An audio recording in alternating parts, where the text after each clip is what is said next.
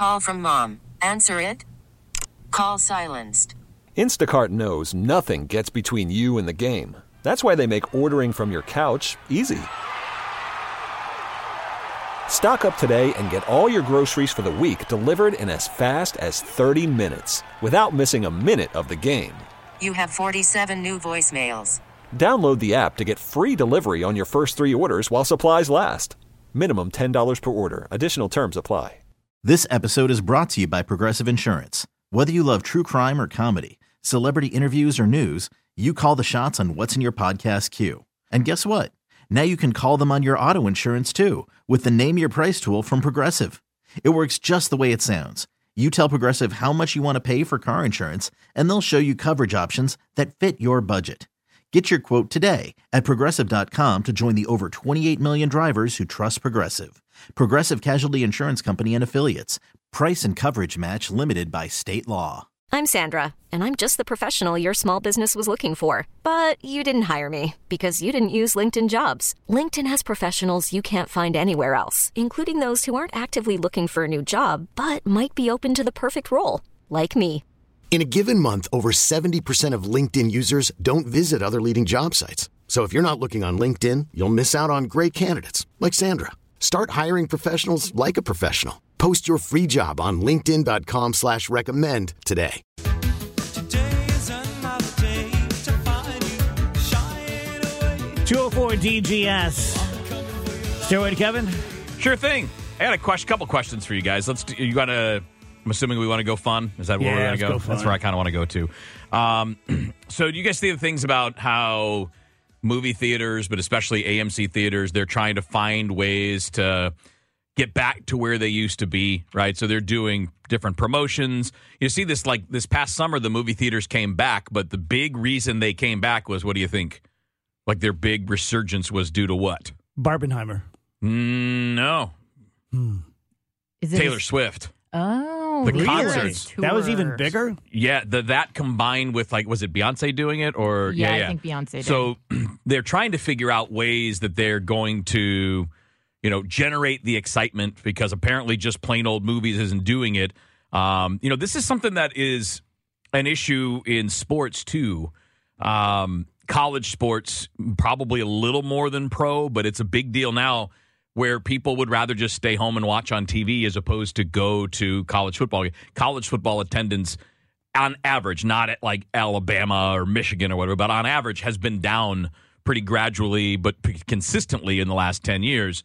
And what I wanted to throw at you guys was is there anything that that any of these entities can do, movie theaters, sporting events, whatever, aside from making it a lot less expensive, that would boost things back to where they used to be? Because my argument is no, because home entertainment is too good now. There used to be a gap, a huge gap between the quality of seeing a movie at the movie theater and seeing it at home. But now, when you've got your big flat screen HD TVs and 4K TVs, and then the next generation of TVs coming, plus your sound system and the comfort of your own home, the bathroom right behind you, the pause button if you want it, all the food that you have in your house is there. You don't have to spend $25 on popcorn and a drink. I think even if the prices came down, I'm not sure there's anything you can do to win that battle against technology.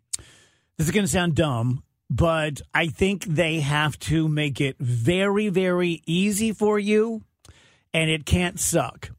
And you guys know the story where I went to the Esquire. I'm just going to name them. And I went three times, and and it sucked worse each time. And the last time I went to see the Demeter, the the vampire Oh, movie. yeah, yeah, yeah. And there were so many teenagers running around, literally not sitting down, that eventually a cop came. And I'm like, well, this is my cue. So if you're worse than you used to be, there's no way, there's not a chance in Yeah. hell. And you can do all the marketing you want to do, and you can do all the happy, happy horse crap you want to do, and, you know, try to go retro. But if it is a bad experience for whatever reason, there's no way people are going to go back to the theaters. It's going to have to be substantially better than it's ever been. And I don't think they have it in them. Yeah, I don't think they have them in have it in them either, and I don't think that's the point anymore. I don't I don't think the point anymore is you go and you sit in silence and you have you know the most like potent movie watching experience. I think it is designed around Taylor Swift now, and it's let's go see the Eras tour, and everybody's going to be up in the aisles dancing and cheering Yeah. and singing along. I think it's turning into a, a group experience thing rather than uh, oh this is my first chance to see this movie so i think that's why places like you know the alamo draft house they they have these like themed nights Right. and they'll bring back an older movie and play that and people get dressed up and i think that's what people get excited about for get excited for way more Yeah. than just like oh i need to see this new movie I think their ticket is that kind of thing. I mean, whether concerts seem to be the main thing, but like, but why do you think that that was such a success? With whether it's Taylor Swift or Beyonce or any other massive uh, tour that happens in a given summer, why is it? Well, because that's going to be the cheaper version, yeah right? You're not going to spend four hundred dollars to go see Taylor Swift at a movie theater. You're probably going to spend 15 maybe 20 and then on top of that if you're eating something maybe another t- per person i mean another 20 or 25 so you're going 50 bucks instead of 400 or 500 or 1000 i think that's probably the ticket. But for movies i mean dave when you look at your tv setup is the, is your experience at a movie theater that much better? No. just from a technology standpoint. It's better to me for the blockbusters because i like the big screen. Yeah. you know i like the sound system where the the studio or studio the uh the theater shakes and it rumbles. Like when you when i saw jurassic park for the first time it was so cool to be in that environment. And i still want to see the big movies like that but it's not a must anymore It may end And up being like that. Nick is a big Dune guy. yeah yeah He's read all the books. Yeah. Mm-hmm. Last night he went, I guess it opened last night, went to see Dune 2, went to an IMAX or something like that, Yeah. and had an absolute blast. It may end up that that's what it ends up being. That the theater experience ends up being the IMAX experience. Yeah, yeah, and then they're going to have to be creative. But I, I keep seeing these ideas. They're talking about, you know, promos that are going to try to kickstart a resurgence or whatever. No. and and it's not. It's none of those Marketing's things. not going to do it. No, it. You have to be different.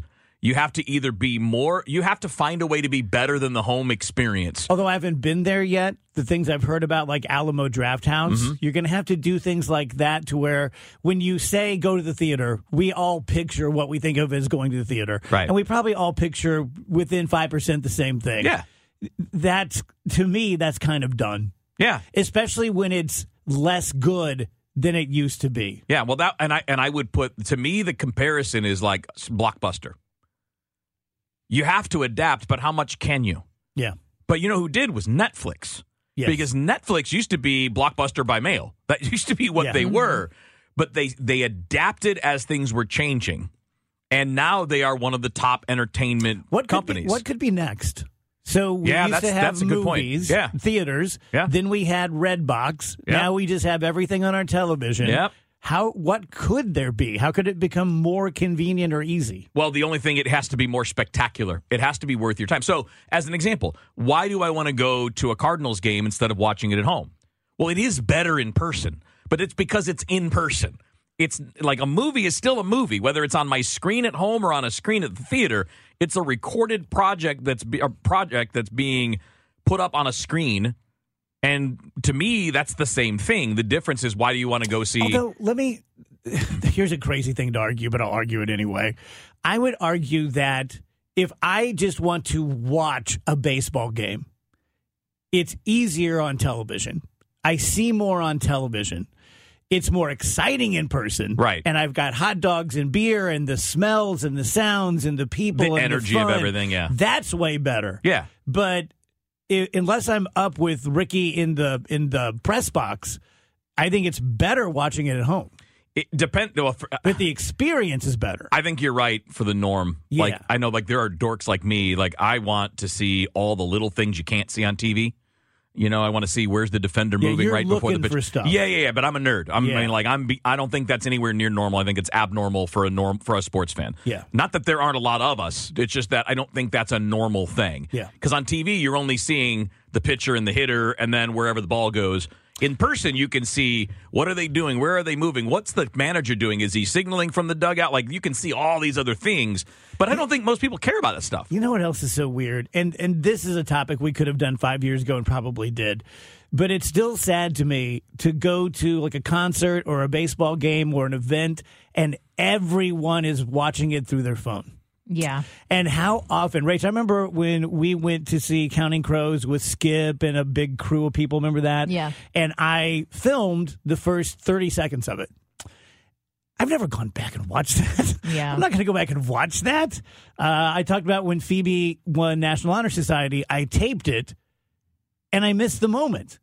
I I don't know. It just it's it's just kind of sad to me to see like a gazillion phones up Yeah. at, at any event. But don't you think that event that's what events are turning into? People want to get not everyone is taking that video so they can watch it back later. Most people are taking that video so they can put it up on their Instagram Right, story and right. be like, I was here. Yeah, and I'm the opposite of you, Dave, in that sense that I do actually go back and watch them sometimes. You know, I I mean, I like I, I took a I don't, but I'm not the guy that's going to have the phone up the whole show. The phone is going to be up for the first 30 seconds of a song. You know, like when we went to when I went to Metallica, because some of it, the lead up, the visuals, is not the same as what you'll just hear on you know your iPhone. I know it's it's very difficult to measure this, but do you think people had more fun in the '70s when, at the most, they had a little Instamatic at Disney World as opposed to the Hmm. constant filming? It's a good question because I don't like constant pictures and constant all that. I like I want to do it here and there, like maybe when we first walked in, and then that's it. I don't want to do it nonstop throughout the course of the day, right? I don't want, hey, we're at lunch. Hey, we're at the you know the, we're, we're at the small world. Hey, we're at Peter Pan. I don't want to do all that, but I think I don't know. It's weird. I mean, like for me, it, you, what you're saying sounds more fun, right? Like put the camera away, except for small instances. But if you grew up on it, maybe you don't know the difference. Yeah. But it is interesting to me how we always like. I, I get why movie theaters want to go back to what it used to be because those were the gravy days. Those were the salad. It was, you know, let's be honest. They had it easy forever, mm-hmm. right? You were the only big show in town, mm-hmm. and to see that big blockbuster when it came out, the next time you could see it was six months later. Yeah. when it would be on a, D, a VCR Yeah. tape. When you're gonna, when the only advantage is it's on a bigger screen, but my, I've never understood the spatial things like this, but I have to believe that me setting 12 feet away from a 70 or 80 inch screen right. is probably similar to the theater, and I guarantee my TV's better quality than the big spread out. Now, IMAX and stuff like that are different, Right. Right. But Right. if you tell me like, well, but but you get to sit in seats where people have been farting for 18 years, and we're only going to charge you twelve dollars for a soda and fifteen dollars for popcorn, so you really should come here. It's Yeah. like you're not doing a good job. No, and I think that that's it. I, I, I guess my point of bringing this up is why would you, as a company or as an industry, waste your time trying to go back to a time that is not coming back? Mm-hmm. Like, I think the way forward is maybe concerts where somebody can go see their favorite artist. Even I'm like nothing's going to replicate Taylor Swift, right? Short of another Taylor Swift tour, but every there are popular people out there that fans would like to go see that and not spend hundred dollars or two hundred dollars or whatever, and go for fifteen or twenty and have a party with their group of friends and dance in the aisles and do all that other stuff. I think that might be the path forward if you want to continue to exist.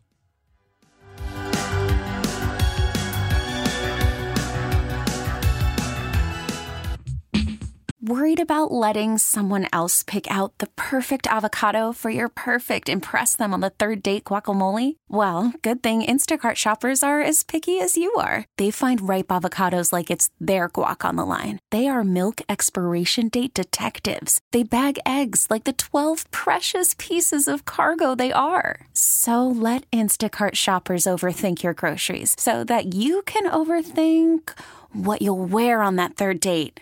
Download the Instacart app to get free delivery on your first three orders while supplies last. Minimum $10 per order, additional term supply. This episode is brought to you by Progressive Insurance. Whether you love true crime or comedy, celebrity interviews or news, you call the shots on what's in your podcast queue. And guess what?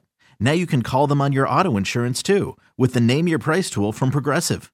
It works just the way it sounds. You tell Progressive how much you want to pay for car insurance, and they'll show you coverage options that fit your budget. Get your quote today at progressive.com to join the over 28 million drivers who trust Progressive. Progressive Casualty Insurance Company and Affiliates. Price and coverage match limited by state law. I'm Sandra, and I'm just the professional your small business was looking for. But you didn't hire me because you didn't use LinkedIn jobs. LinkedIn has professionals you can't find anywhere else, including those who aren't actively looking for a new job but might be open to the perfect role, like me.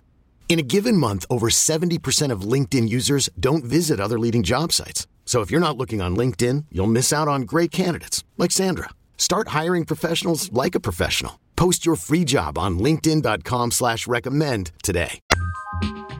222 DGS, bottom of the hour. Braxton Payne's going to be here. He was on Think Tank this week, and uh, one of the topics really kind of stuck in his craw, and he wants to come back and take another shot at it.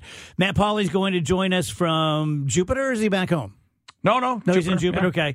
And uh, we got Dave Murray. Then we have the Catholic Fish Smackdown. Let's talk to Bob online too. Hello, Bob. Hi, uh, good morning. I just have a story about uh, my wife and I were up in Alaska on a whale watching tour, and uh, the whales were real active, and everybody was out filming the whales with their cameras and oohing and on. And after about 10 minutes, the captain finally pleaded with everybody, he actually pleaded to please put your phones down and enjoy the moment with the mountains, snow covered mountains in the background and the calm sea and the whales coming. He actually begged them to please put it down and enjoy what you're seeing instead of looking through your, you know, through your phones to replay it. So I thought that was interesting. Yeah. Did people tend to do it, Bob? Well, you know, maybe for 30 seconds and then they're, Ah, That's they're right right back doing it. But the fact that he he really appreciated what everybody should be seeing, Yeah. you know. I agree. Thank you, Bob. Appreciate Yeah, it. I, I'm in between on it. Like, I understand the point of not missing the actual moment while you're there, but you're out there for you know, I would assume for more than a few minutes. So if you if you record for 30 seconds or a minute and then you put it down, are you really missing it? I saw a Bigfoot and I didn't even take a picture of him. but if you if you caught it on camera, you'd be a lot more excited, wouldn't you? oh, yeah. Yeah. yeah, I'd be a little bit more of a I was thing. literally holding a, a camera in my hand. if you got it though, you'd have been like, "That's amazing." You know, it's interesting. I went to dinner with Scott the other night, uh, my buddy Scott Rutledge, and we're the, we saw Bigfoot together, whatever it was we saw. And I told him, I said, it's not like my memory's fading, but it's my memory's weird of the thing we saw. Yeah. It's very cartoonish in my mind. And he goes, I remember every second of it. And I said, Tell me the story. And he told me the story, and it, everything that he said lined up with what I saw. Saw the same thing, but he had so much more detail. Huh. And it really helped. And what I'm thinking of cartoonish is pretty much what we saw. Okay. It was just so tall and so thin and so utterly devoid of light black, blacker than black, sucking up the sunshine, that it, you know, like when you're a kid and you'd make the hangman little stick guy.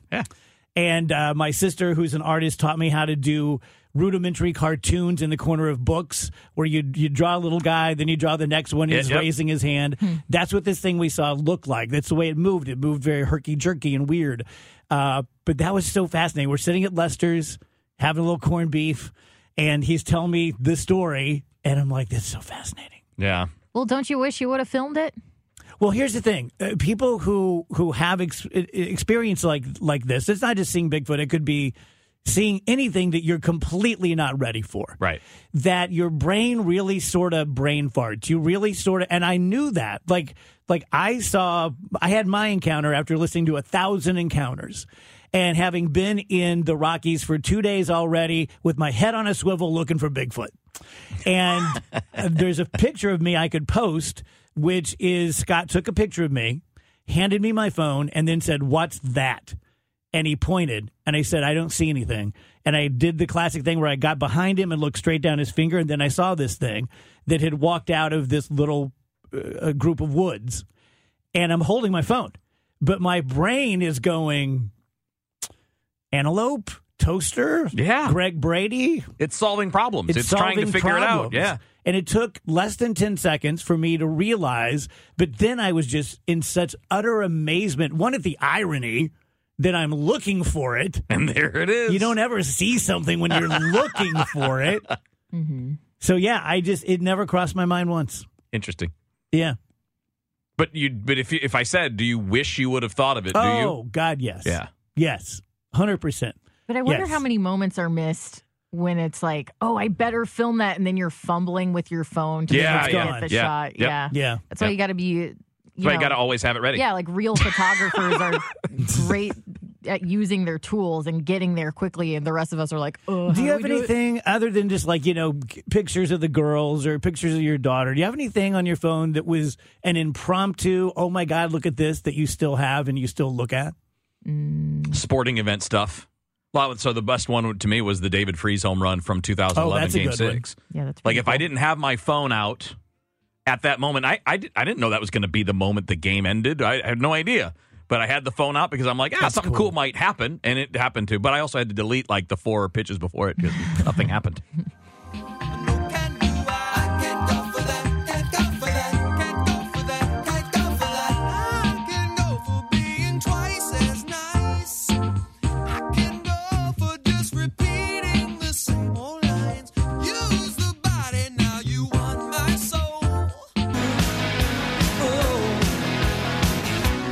233 DGS and KMOX. Happy Friday. Braxton Payne's here. That's what we should talk about is that story. That's amazing. Yeah, I on this morning. I have a one year old, and uh, there's a big full length mirror in our hallway, and she was running up and down, but she wasn't playing with it, and it's not really attached to the wall, which it probably should have been. And she was running right by it, and it just completely fell on the ground, shattered. So I grabbed her and almost hit her.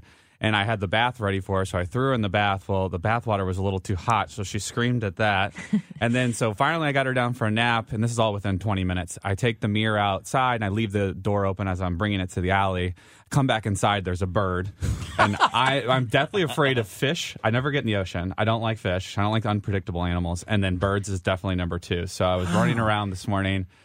And then finally, I was picking up the glass, and I went to Costco, got a hot dog, and got a, one of their Kirkland uh, things of tequila for in about For the ride home. thirty minutes. Uh, that'll, that'll be, I'll be making a homemade margarita. That's for sure. Oh, man. That's a bad Frasier episode. Oh my gosh! It was. I was like, I can't. This is Kinda bird? real.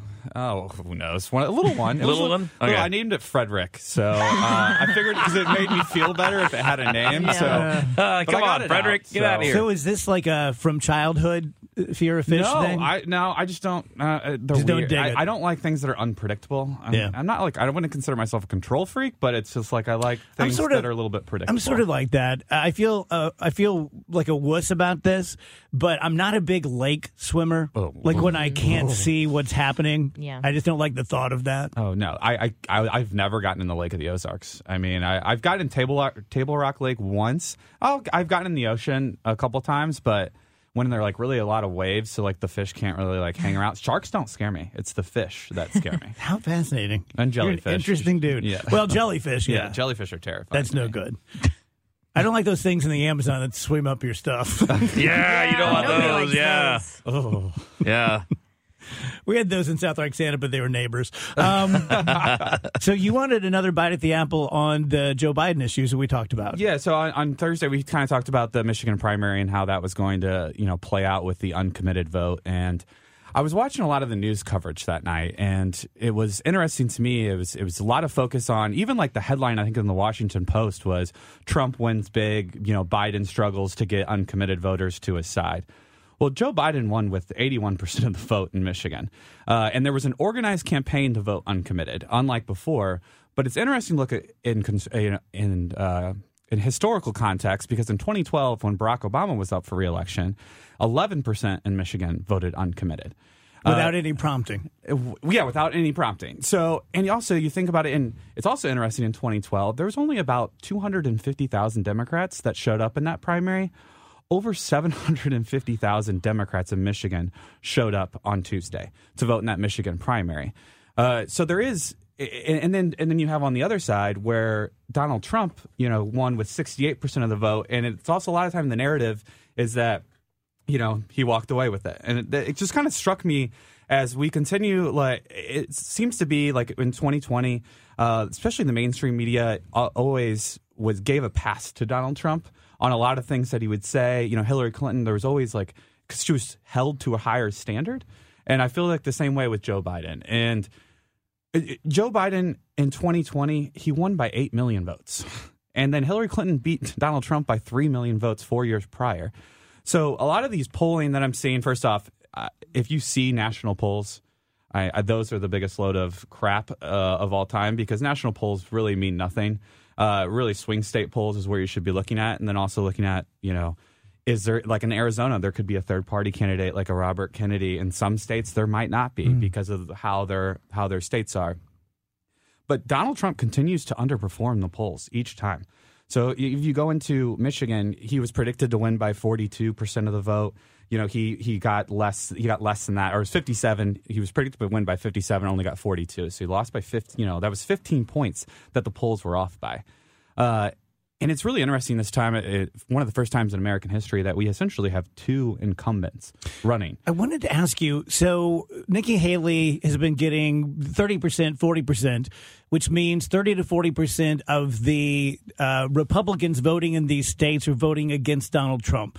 And I said that to someone like, well, he can't win with that. And they said, well, those people are going to vote for him once the general gets here. Do we have any data to show whether that's true or not? Yeah, most of them will come home. I mean, it happened in 20, in 2016 when he won. Uh, it happened in 2020, uh, even though he didn't really have a, anybody like a primary challenge uh, like he does now. Typically, most of the people that will vote in a primary will come home to the nominee. Uh, that's why it's also important uh, for Joe Biden in the uncommitted part. The, the Dearborn mayor, which is uh, it, first off, I want to mention that in Tlaib's home district, which is one of the squads, she's been an outspoken member of the ceasefire. Uh, one of the only votes that you know voted against the Israel funding package. Uh, Joe Biden won that district by seventy eight percent.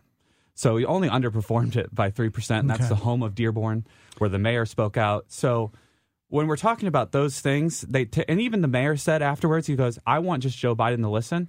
And, and they specifically asked him, Will you vote for him in November? And his answer was most likely. So, um, aside from what you personally feel about Gaza, Israel, do you think that Joe Biden is being treated fairly by his own party when it comes to his dealings with Netanyahu and calling for ceasefires? And Yeah, so this is the way to do it. If you if you want to do it, do it uh, with the uncommitted vote. Have dialogue and do it in public instead of you know having like, what what the Republicans tried to do in 2016 to Donald Trump really fractured the party and and it, and it fractured it for a long time. We're still seeing the effects of that today. You see all the Ryan McCarthy members of Congress all resigning now because they don't want primary challenges. It, it was bad.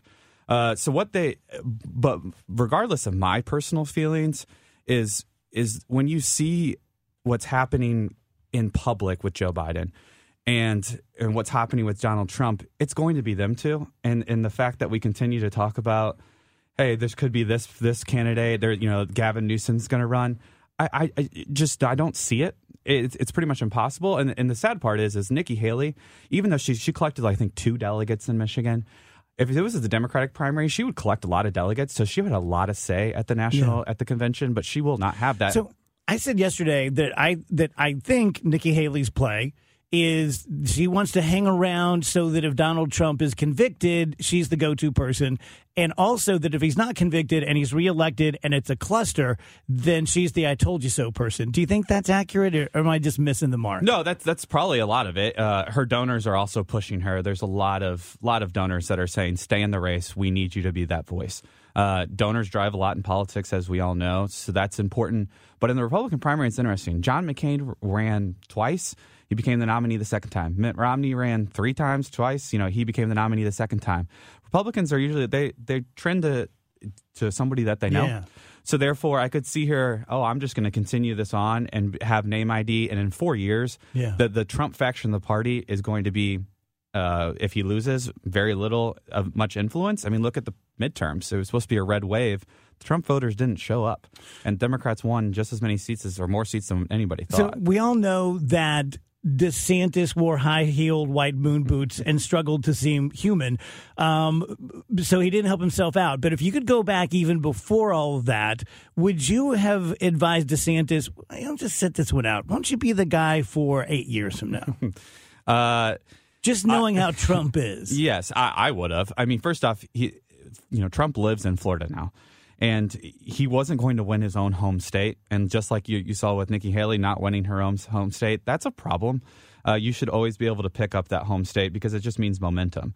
Uh, it was the same thing I think what happened with DeSantis in, in the closed rooms. It was a lot of donors excited about that he was getting national news attention, which is hard to do for any governor, uh, and what they viewed as positive news attention. I mean, he Mhm. was on Fox News every single night, or one of his surrogates, or he was you know the headline on you know Tucker Carlson's show. So he was very favorable, and then you, it came to right before the primary started, and then you you saw those focus groups and all these primary voters. Well, I like DeSantis, but I wish he wouldn't run. That should have been his key of like, oh, I should just sit this out and really endorse him because once Donald Trump goes after you, uh, he's it's, he's powerful. Yeah. uh, and he comes after you, and he comes after the jugular. So I hear Democrats saying, uh, Joe Biden, get out there, start campaigning. We need to see you, we need to hear from you. And others saying, he's just fine where he is, eating ice cream. Just let him lay back until the last minute that he can possibly wait to go out and campaign. Where do you come down? Joe Biden's never been a big rally campaigner. He's never been good at it. He's always been better at those small town halls. He connects with people. He takes the time. Uh, he's better on one-on-one conversations. And when he ran for president, before he dropped out in 2008, uh, when he became vice president, you even saw him when he was uh, on the campaign trail in 2012. He wasn't hosting big rallies. He was doing the literal kitchen table talks where he would go to somebody's home, sit in their home, and have conversations. He's better that way. Uh, so that they're playing up to his strengths. But the only thing is, a, a lot of Democrats that I talk to is the frustration is not running on his record. I mean, record low unemployment, the, Yeah. the stock market's at record high, and and we're we're seeing those things that a lot of times also the media talks about when it's a Republican president that Democrats don't get credit for. Uh, and the Chips and Science Acts, and we're seeing millions and billions of dollars with bipartisan infrastructure coming in, and that's one of the things that these uncommitted voters uh, oftentimes are third party voters and they're voters that are not uh, they have certain privileges. So in, in 2016 and 2020 those protest voters that voted for jill stein were typically white men and white women of above a certain income age. You're seeing that a little different this time as you're seeing a lot of minority voters uh, that are that are uh, breaking with the president maybe because it's of gaza maybe because it's of other things.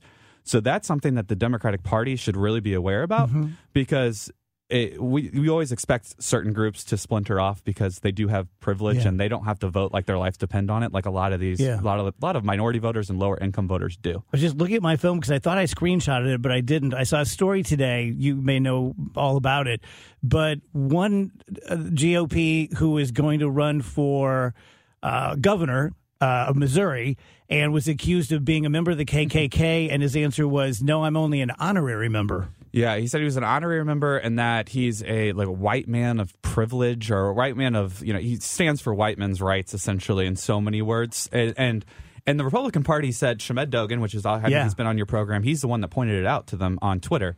And then there, but once you accept that filing fee, it's harder to get them off the ballot. Uh, so they are the Republican Party, to their credit, is trying to get him off the ballot. But they also said, you know, he said that the Republican Party knew who he was. But It's he, like- but but can they make him? Can they like, make him- Can they make him? Like, don't you have every right to run, even if you are a full member of the KKK? You do, uh, but it's in pres and, and not presidential and primaries. The party has say. So we, so the Democrats they had a, a, a representative from St. Louis County, Sarah Unsicker. They dismissed her from the caucus this last year uh, because she was tweeting pictures with a you know a Holocaust denier. So they they put her off uh, out of the caucus, and then she decided, oh, I'm going to run for governor. She was originally going to run for attorney general. The Democrats declined to accept her filing fee, therefore keeping her off the Democratic ballot. She has every right to run in other ways as an independent, a third party. You have to collect signatures, but the parties have the say of who actually goes on their primary ballots. Yeah. Okay. Very good. Braxton Payne. Thank you, buddy. Appreciate you. it. Audacy is giving you a chance to win a trip to London to see Taylor Swift at the Eras Tour. It's Tay in the UK. Hey, it's Taylor. Just download the free Audacy app, log in and listen to a participating station for a minimum of 60 minutes to get your daily entry. And you could win a chance to fly off to London with three friends and see Taylor. I can't wait to see you at the Eras Tour in London. For more, go to audacy.com slash Taylor. Tay in the UK. on the Audacy app. Thanks to Republic Records. This is a national contest.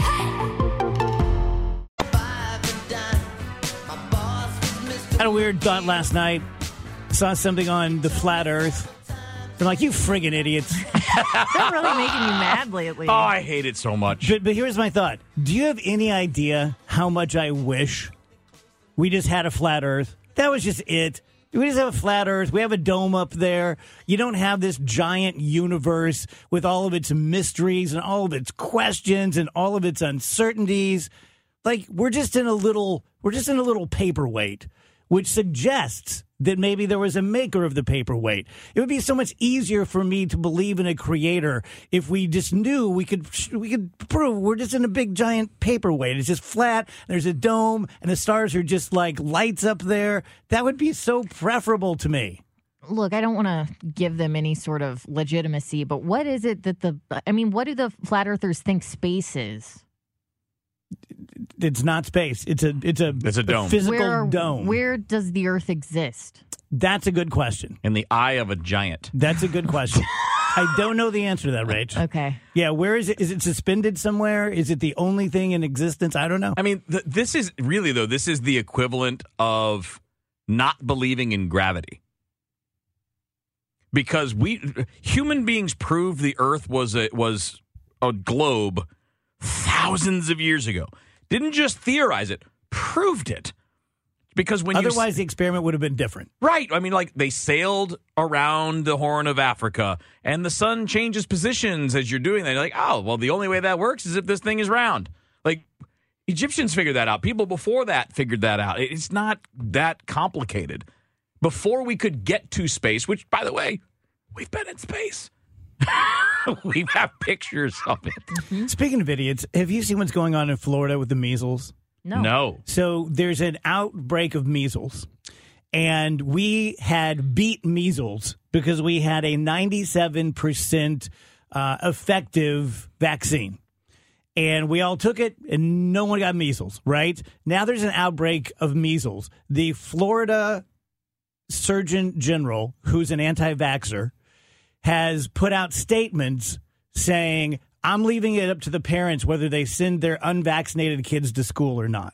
Hmm. He's giving no guidance on you should, if you're not vaccinated, you should get vaccinated right now. And if you're not vaccinated, you should stay away from public school. You should stay away from where there's an outbreak because he just doesn't believe it. And so now the legislators in Florida are trying to get him removed or impeached or something, but it's not going to happen. But we are just living in the dumbest, non scientific times. It is very frustrating. It's one now. Look, I think everyone should have been vaccinated for COVID, but I get it. This is brand new. We've never seen it. We created it out of nothing. We created it in a matter of months. I understand. I understand why people might. I don't understand all the political reasons, but I understand why people could be wary of it. But we're talking about a measles vaccine, something that we've had for decades and decades. Just so dumb. Yeah, I mean, you just wonder why people think they know better than established science and established medicine. Um, I I don't I don't have the kind of confidence that makes me go like, yeah, I know that for many many years this has been the established truth, but I think I probably I think my gut's telling me the what's actually going on here. I don't Well, understand that. So this the same guy, the the Surgeon General of Florida, went on Steve Bannon's podcast Sure. and said that the COVID vaccines were quote the antichrist of all products. And this guy's a Surgeon General of a state. And well, that's the point. Is like he's a doctor.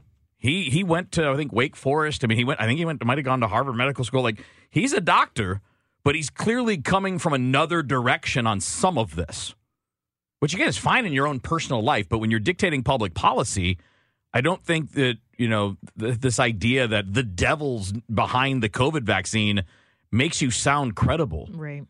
What science are you using to arrive at that conclusion?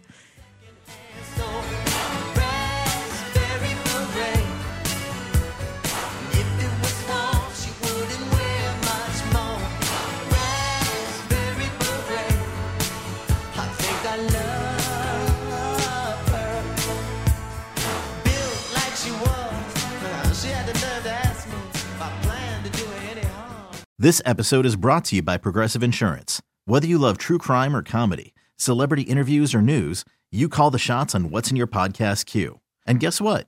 Now you can call them on your auto insurance too with the Name Your Price tool from Progressive. It works just the way it sounds. You tell Progressive how much you want to pay for car insurance, and they'll show you coverage options that fit your budget. Get your quote today at progressive.com to join the over 28 million drivers who trust Progressive. Progressive Casualty Insurance Company and Affiliates. Price and coverage match limited by state law. Audacy is giving you a chance to win a trip to London to see Taylor Swift at the Eras Tour. It's Tay in the UK. Hey, it's Taylor. Just download the free Audacy app, log in and listen to a participating station for a minimum of 60 minutes to get your daily entry. And you could win a chance to fly off to London with three friends and see Taylor. I can't wait to see you at the Eras Tour in London. For more, go to audacy.com slash Taylor. Tay in the UK. on the Audacy app. Thanks to Republic Records. This is a national contest.